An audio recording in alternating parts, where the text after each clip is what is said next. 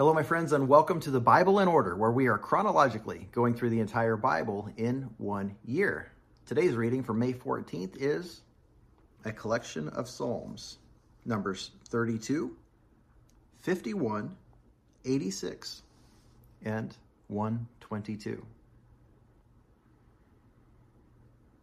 How joyful is the one whose transgression is forgiven David writes, whose sin is covered. How joyful is the person whom Yahweh does not charge with iniquity and in whose spirit there is no deceit. Sin separates, doesn't it? Have you noticed that? Have you noticed that when you do something wrong, when you lie, when you offend somebody in some way, have you noticed that there's a breakdown in the relationship. If you lie to your spouse, if you lie to your parents and they find out, are they happy about it? Does it create trust and more intimacy in your relationship? No, of course not. The same is true of our relationship with God. Now, David created some division in his relationship with God. God loved him very much. God said David was a man after his own heart. God anointed David king and secured his throne. And David made a terrible, terrible, terrible decision. I won't even call it a mistake. It was, he was drawn away into sin And he was ashamed of it, even though he didn't admit it at first. But when confronted, he did admit it. And he did repent. And he acknowledged the evil that he had done. But during the time between his repentance and the actual commission of the sin, he was struggling.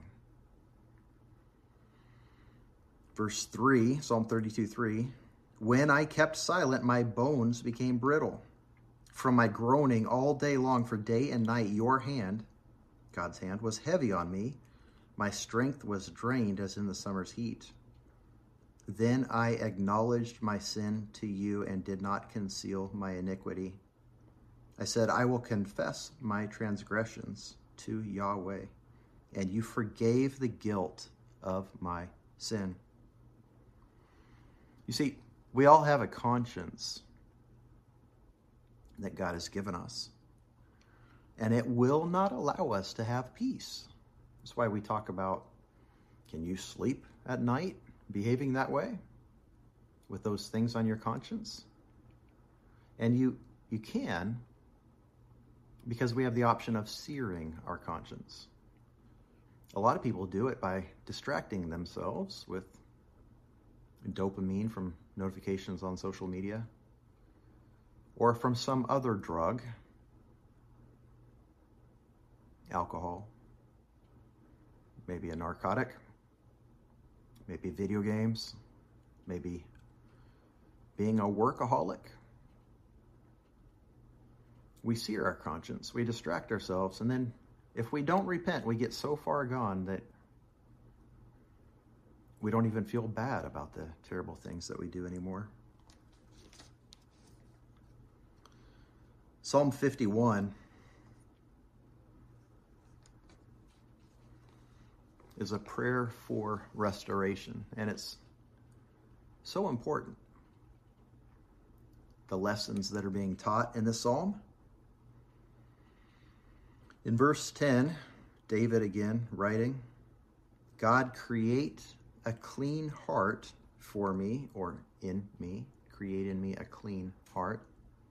We cannot become righteous by trying hard.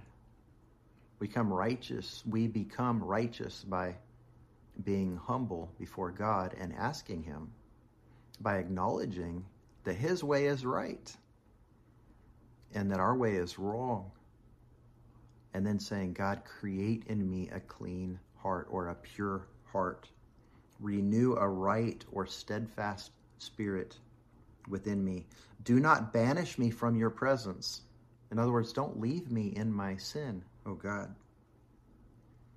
Do not take your Holy Spirit from me. Restore the joy of your salvation to me and sustain me by giving me a willing spirit.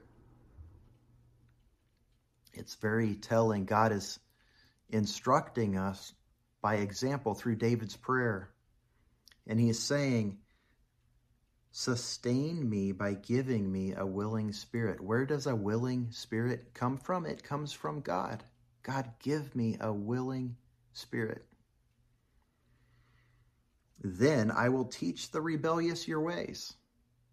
In other words, God, once you've done your work in me, then I can teach others. When I overcome this myself, I can help other people overcome for themselves. And that is how the kingdom of God advances on this earth by God moving through people. The currency of heaven, my friend Aprilli said in a recent message she gave, the currency of heaven is humility and hunger. We have to have humility, recognizing that God's way is right and that our way is wrong. And then we have to be hungry. We have to want God to move and change us and make us like Him.